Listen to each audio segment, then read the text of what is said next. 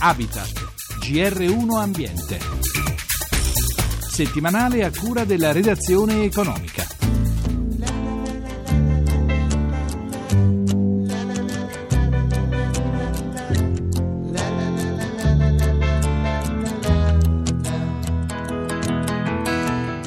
È lo stato di salute dei nostri mari? Quali effetti stanno producendo in Italia i cambiamenti climatici? L'inquinamento è in aumento o la qualità dell'aria sta migliorando?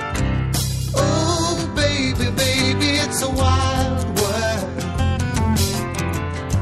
It's hard to get by just upon a smile. Buonasera da Roberto Pippan. L'ISPRA, Istituto Superiore per la Protezione e la Ricerca Ambientale, sta mettendo a punto il suo decimo rapporto annuale. Lo presenterà giovedì prossimo il presidente dell'istituto, Bernardo De Bernardinis, che abbiamo in linea. Qual è il dato più significativo di quest'anno? Ci sono segnali positivi dal punto di vista ad esempio della raccolta differenziata, ci sono altri segnali positivi come la qualità delle acque di balneazione, le quali si presentano di buona qualità per oltre l'80% e i siti chiusi per pessima qualità delle acque di balneazione in realtà si sono ridotti di 10 volte. E la qualità dell'aria, il Allora, particolato la qualità fine? dell'aria diciamo che regge, regge sempre ci sono i soliti problemi nelle aree urbane che viviamo, però il monitoraggio ci indica ad esempio che le polveri PM2,5, le polveri più sottili, più fini, quelle più micidiali per la salute in realtà non si presentano così drammaticamente presenti e incisive, stanno nei limiti in larga percentuale, mentre abbiamo delle minacce serie che molte volte trascuriamo come ciò che non vediamo, che è la biodiversità, la biodiversità che è ricchissima nel nostro paese, basta pensare ci sono oltre 58.000 specie e soprattutto ci sono aggressioni degli habitat, le specie aliene sono legate anche a cambiamenti climatici in qualche modo, o meglio al trend del clima, E altre sono state introdotte dall'uomo. Ah, moltissime. È una superficialità dei nostri comportamenti estremamente dannosa. Il sistema ambiente è un sistema complesso, è un sistema in cui ogni elemento ha influenza sugli altri. Però diciamo che siamo sulla strada buona.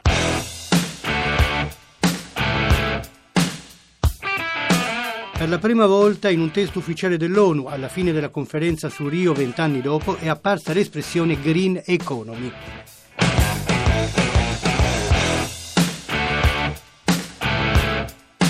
Anche il ministro dell'Ambiente, Corrado Clini, è convinto che investire nella green economy aiuti a costruire un futuro produttivo e occupazionale anticrisi nel segno della sostenibilità. Secondo alcune stime, nei prossimi anni in questo settore in Italia ci saranno investimenti per 20 miliardi di euro, progetti che coinvolgeranno anche il sistema bancario. L'amministratore delegato di BNL Paribas, Fabio Galli, si dice disposto a finanziare progetti che mirino ad aumentare efficienza energetica, mobilità sostenibile e fonti rinnovabili. In questi ultimi anni molto è stato fatto sul fronte dell'installazione di alcuni impianti, in particolare solare e fotovoltaico. Credo che sia importante sottolineare come non si debba dimenticare il forte sforzo di investimenti che è stato effettuato dalle aziende per migliorare quelli che sono anche alcuni servizi che non hanno come riferimento il pannello solare o le pale, ma che sono invece tecnologie che vengono utilizzate anche in attività più tradizionali, ma che contribuiscono a migliorare quello che è il grande tema dell'efficienza energetica. Per cui guardando anche in avanti credo sia importante trovare anche delle forme di incentivazione o quantomeno di non penalizzazione per tutti gli investimenti in ricerca e sviluppo che possono essere fatte anche da aziende tradizionali che operano già da tanti anni sui mercati proprio sul tema dell'efficienza energetica.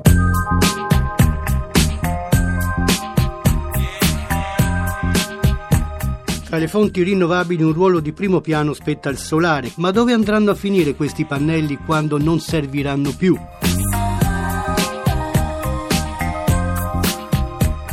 Da domani, primo luglio, i produttori di moduli fotovoltaici dovranno garantire la loro corretta gestione a fine vita e il COBAT, il consorzio che si occupa di batterie esauste, svolgerà un ruolo importante. Così il presidente del COBAT, Michele Zilla. quando diventano prodotto chiamato rifiuto vengono presi, trasportati agli impianti di disassemblaggio, vengono eliminate le parti recuperabili, l'alluminio, il rame e dicendo, poi la parte silicea finisce in un trituratore, una specie di macchina che è un crash che trasforma trasforma il prodotto in un materiale molto molto fine e finisce poi in alcune occasioni in fonde di vetro e in altre in altri impianti. Il vero problema è che i rifiuti dei pannelli fotovoltaici oggi non sono ancora presenti come rifiuti. In Italia abbiamo circa 100 km quadrati di pannelli fotovoltaici installati in questi anni. Non tutto diventa rifiuto all'improvviso, c'è un percorso chiaramente dovuto alla loro età. Ma i primi che sono stati installati quando diventeranno rifiuti? I primi li hanno messi una decina di anni fa, il pannello dura 25 anni. La massa vera di rifiuti l'avremo tra qualche anno in poi, ma attualmente quello che conta è come GSE, il gestore dei servizi energetici, si sta organizzando per rispondere anche ai pannelli futuri. E quindi la risposta c'è nel senso che ve ne dovrete occupare voi. Il gestore dei servizi energetici è colui che rilascia gli incentivi per i pannelli fotovoltaici. Dal 1 luglio questi incentivi vengono dati esclusivamente se l'azienda che li chiede si è strutturata con un sistema, in questo caso il COBAT, che si assumerà lui, quindi noi ci assumeremo il compito da qui a 25 anni che quel pannello che oggi vende, quando diventa rifiuto me ne dovrò occupare io. Una piccola quota che può essere un euro, un euro e 50, due euro, dipende dal prodotto, verrà messa da parte e accantonata in attesa che il prodotto diventi rifiuto. Vengo a prenderti stasera sulla mia torpedo blu.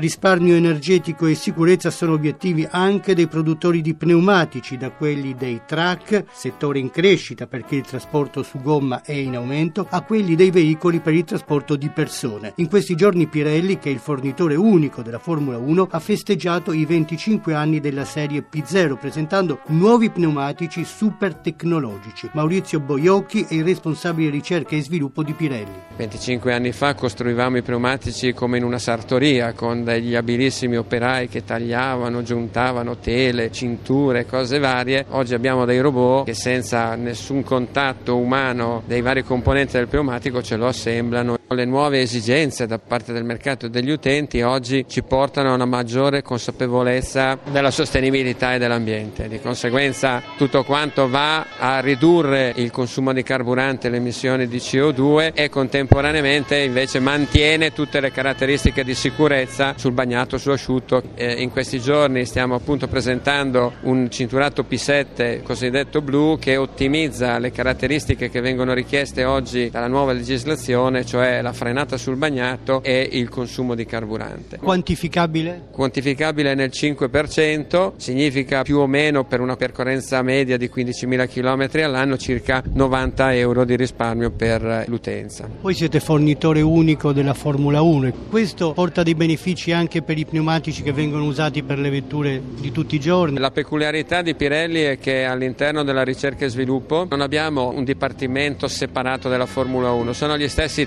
tecnici che poi progettano e applicano le innovazioni che possono nascere dalla Formula 1 ai pneumatici di serie e anche viceversa. Alcune volte abbiamo delle buone innovazioni che danno un aiuto e un supporto ai pneumatici di Formula 1. E mi troverai seduto sulla mia torpedo blu.